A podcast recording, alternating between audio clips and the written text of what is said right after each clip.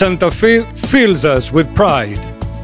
We are the capital city, we are our landscapes, our neighborhoods, and our people. Santa Fe's history was shaped by many significant events.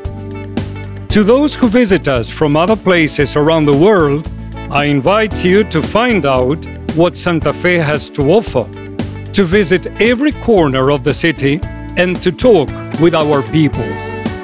I am sure that you will be delighted.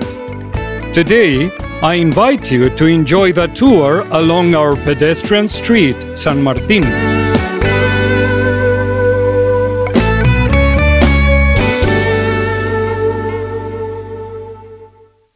We invite you to take a walking tour along the pedestrian street called San Martín, which is a symbol of Santa Fe trade.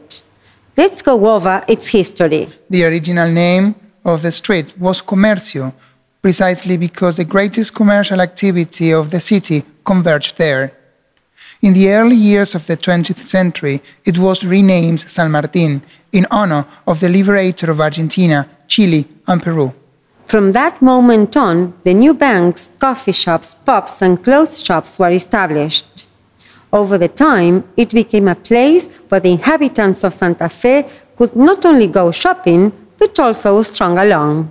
In eighteen seventy-six, the first pedestrianization work was carried out from La Rioja Street to Juan de Garay Street. Over the time, the pedestrian street was expanded, and today it extends from Suipacha Street to Juan de Garay Street.